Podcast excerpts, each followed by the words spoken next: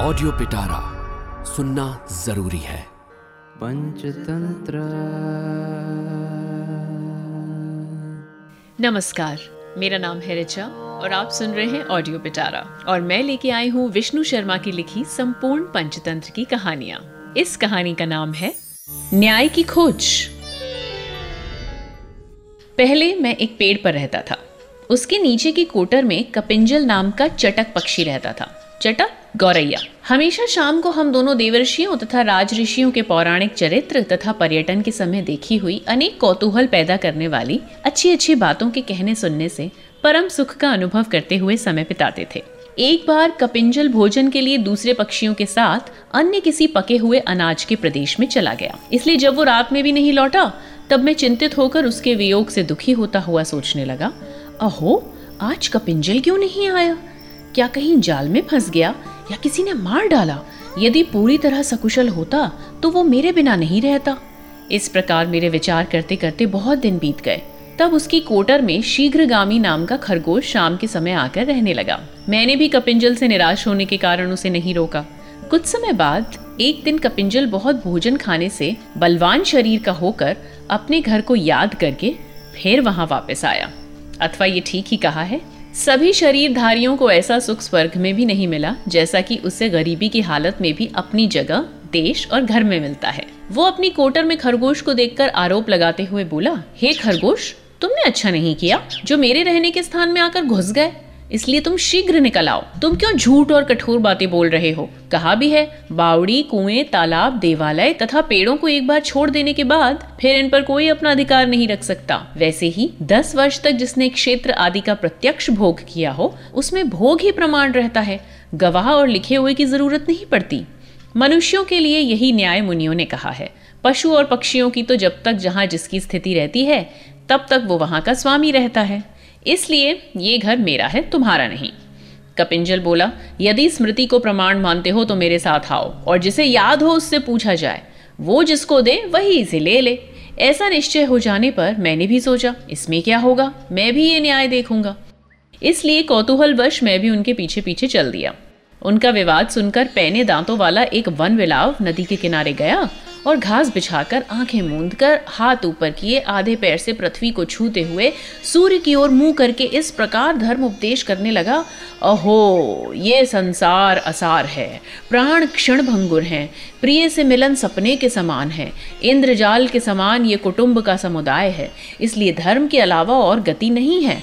कहा भी है, शरीर अनित्य है। ऐश्वर्य भी हमेशा नहीं रहेंगे। और मृत्यु हमेशा पास में स्थित रहती है। इस कारण केवल धर्म का संग्रह करना चाहिए। वो लोहार की धोकनी के समान सांस लेता हुआ भी ज़िंदा नहीं रहता। जो मनुष्य धर्म पालन न करके केवल लंगोटी पहनते हैं तो सीधी करने में असमर्थ कुत्ते की पूंछ की तरह उनका धर्म वर्जित पांडित्य बेकार सिद्ध होता है। जैसे अनाजों में तुच्छ अनाज पक्षियों में क्षुद्र पक्षी और मरण धर्मियों में जैसे मच्छर दरिद्र होते हैं, इसी प्रकार जो मनुष्य धर्म को प्रमाण मानकर उसके अनुसार व्यवहार नहीं करते, वे भी तुच्छ होते हैं। पेड़ से फूल फल श्रेष्ठ होते हैं, दही से घी श्रेष्ठ होता है, तिलचूर्ण से तेज उत्तम होता है, वैसे ही मनुष्य से धर्म अच्छा होता है। जैसे केवल मलमूत्र त्यागने और भोजन करने वाले पशु दूसरे के प्रयोजन के लिए विधाता ने बनाए हैं, वैसे ही धर्महीन मनुष्य भी होते हैं। राजनीति के पंडित सब कार्यों में स्थिरता की प्रशंसा करते हैं। किंतु बहुत बाधाओं से युक्त होने के कारण धर्म की बहुत शीघ्र गति होती है। हे मनुष्यों, अब हम तुमसे संक्षेप में धर्म का तत्व कहते हैं। विस्तार से क्या लाभ? परोपकार पुण्य है और दूसरे को पीड़ा देना पाप है। धर्म का सर्वस्व सुनकर मन में उसको उतार लो, जिससे खुद को क्लेश हो, दूसरों के लिए भी ऐसा कोई काम न करो। इस प्रकार उसके धर्म उपदेश सुनकर खरगोश ने कहा कपिंजल नदी के किनारे ये धर्म उपदेशक तपस्वी बैठा है। चलकर इसी से पूछें। कपिंजल बोला, ये तो हमारा स्वाभाविक दुश्मन है, इसलिए दूर ही खड़े होकर पूछें। पास में जाने से हो सकता है इसका व्रत भंग हो जाए? उस अनुसार दोनों दूर से ही बोले, हे तपस्वी धर्म उपदेशक, हम दोनों में एक विवाद है। इसलिए धर्मशास्त्र के आधार पर आप हमारा निर्णय कर दें। हम में से जो हार जाए, वो आपका भोजन होगा। वो बोला, भद्र, ऐसा मत कहो। अब मैं नरक जाने के रास्ते से दूर हो गया हूँ। अहिंसा ही सर्वश्रेष्ठ धर्म है। कहा भी है, क्योंकि महात्मा पुरुषों ने अहिंसा को प्रधान धर्म कहा है, इसलिए जू खटमल आदि की भी रक्षा करें, उन्हें मारे नहीं। जो हिंसक प्राणियों को भी मारता है, वो निर्दयी होता है और घोर नरक में जाता है। इसके विपरीत जो अच्छे जीवों को मारता है, उसका तो क्या ही कहना। जो यज्ञ करने वाले यज्ञ में पशुओं को मारते हैं, वे मूर्ख हैं क्योंकि वे यथार्थ रीति से किवदंती का अर्थ नहीं जानते। श्रुति में तो कहा है कि अजों से यज्ञ करना चाहिए। इसलिए अज नाम सप्तवर्षीय व्रीही अनाज का है, न कि बकरा नामक पशु विशेष का। कहा भी है, पेड़ों को काटकर तथा पशुओं को मारकर उनके खून का कीचड़ कीच करने से यदि स्वर्ग मिलता है तो नरक किन कामों से मिलेगा? इसलिए मैं किसी को नहीं खाऊँगा, परंतु तुम्हारी हार जीत का निर्णय मैं ज़रूर कर दूँगा। मैं बूढ़ा हूँ। दूर से तुम दोनों की बातें अच्छी तरह सुन नहीं सकता। इसलिए तुम मेरे पास आओ और अपना झगड़ा बताओ। जिसको जानकर विवाद का सही निपटारा करते हुए मुझे परलोक जाने में बाधा ना हो। कहा भी है, मान, लोभ, क्रोध या भय से जो विवाद का उल्टा न्याय करता है, वो मनुष्य नरक में जाता है। पशु के विषय में झूठ बोलने में पाँच, गाय के विषय में दस, कन्या के विषय में सौ तथा किसी मनुष्य के विषय में झूठ कहने से हज़ार मनुष्यों की हत्या का पाप लगता है। सभा के बीच में बैठकर जो पुरुष साफ़ बात नहीं बोलता, उसको वहाँ से निकाल देना चाहिए, अथवा उससे सत्य बात कहलाए। इस कारण निडर होकर मेरे कान के पास आकर सब बातें साफ़ साफ़ बताओ। बहुत कहने से क्या?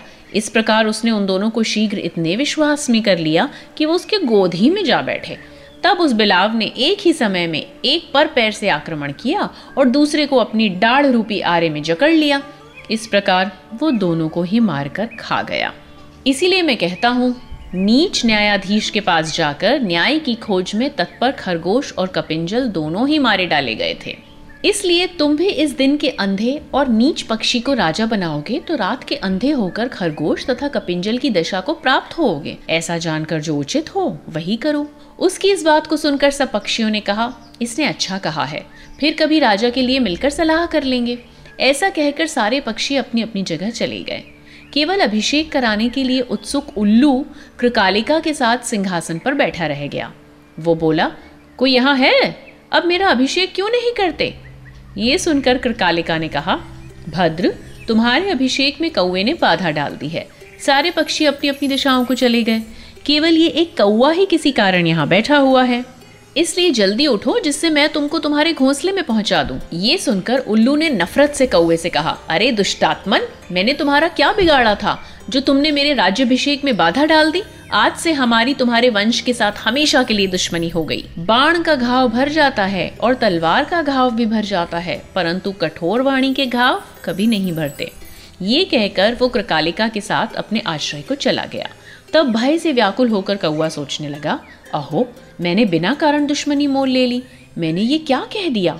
कहा भी है, जो देश काल के विपरीत बिना आगे पीछे सोचे, परिणाम में कड़वा अप्रिय अपनी लघुता प्रकट करने वाली और बिना कारण के बोली जाती है, वो बात नहीं, बल्कि हलाहल जहर होता है। बलवान होता हुआ भी बुद्धिमान मनुष्य को स्वयं दूसरे को अपना शत्रु नहीं बनाना चाहिए। चिकित्सक मेरा है, ऐसा विचार करके कोई अकारण विष नहीं खाता। पंडित को सभा में दूसरों की किसी प्रकार की निंदा नहीं करनी चाहिए। जो बात करने से दूसरे को बुरा लगे वो सत्य हो तो भी नहीं कहनी चाहिए। स्नेही और तत्व जानने वाले मनुष्यों द्वारा सुविचारित तथा अपनी बुद्धि से अच्छी तरह विचार करके जो मनुष्य कार्य करता है, वही बुद्धिमान होता है। वही लक्ष्मी और यश का पात्र बनता है। ऐसा विचार करके कौआ भी चला गया। उसी दिन से हमारे साथ उल्लुओं की खानदानी दुश्मनी चली आ रही है। मेघवर्ण बोला, तात, ऐसी परिस्थिति में हमारा क्या कर्तव्य है? वो बोला, वत्स ऐसी दशा में संधि आदि छह उपायों के अलावा एक महान अन्य कौशल भी है। उसके अनुसार मैं स्वयं विजय के लिए जाऊँगा और शत्रुओं को वंचित करके उनका वध करूँगा। कहा भी है, बहुत सारी बुद्धि से युक्त तथा समझदार लोग बल से उत्कट पुरुषों को भी ठगने में समर्थ हो जाते हैं। जैसे कुछ धूर्तों ने एक ब्राह्मण को ठग कर उससे बकरा ले लिया था। मेघवर्ण बोला, वो कैसे? वो कहने लगा पंचतंत्र।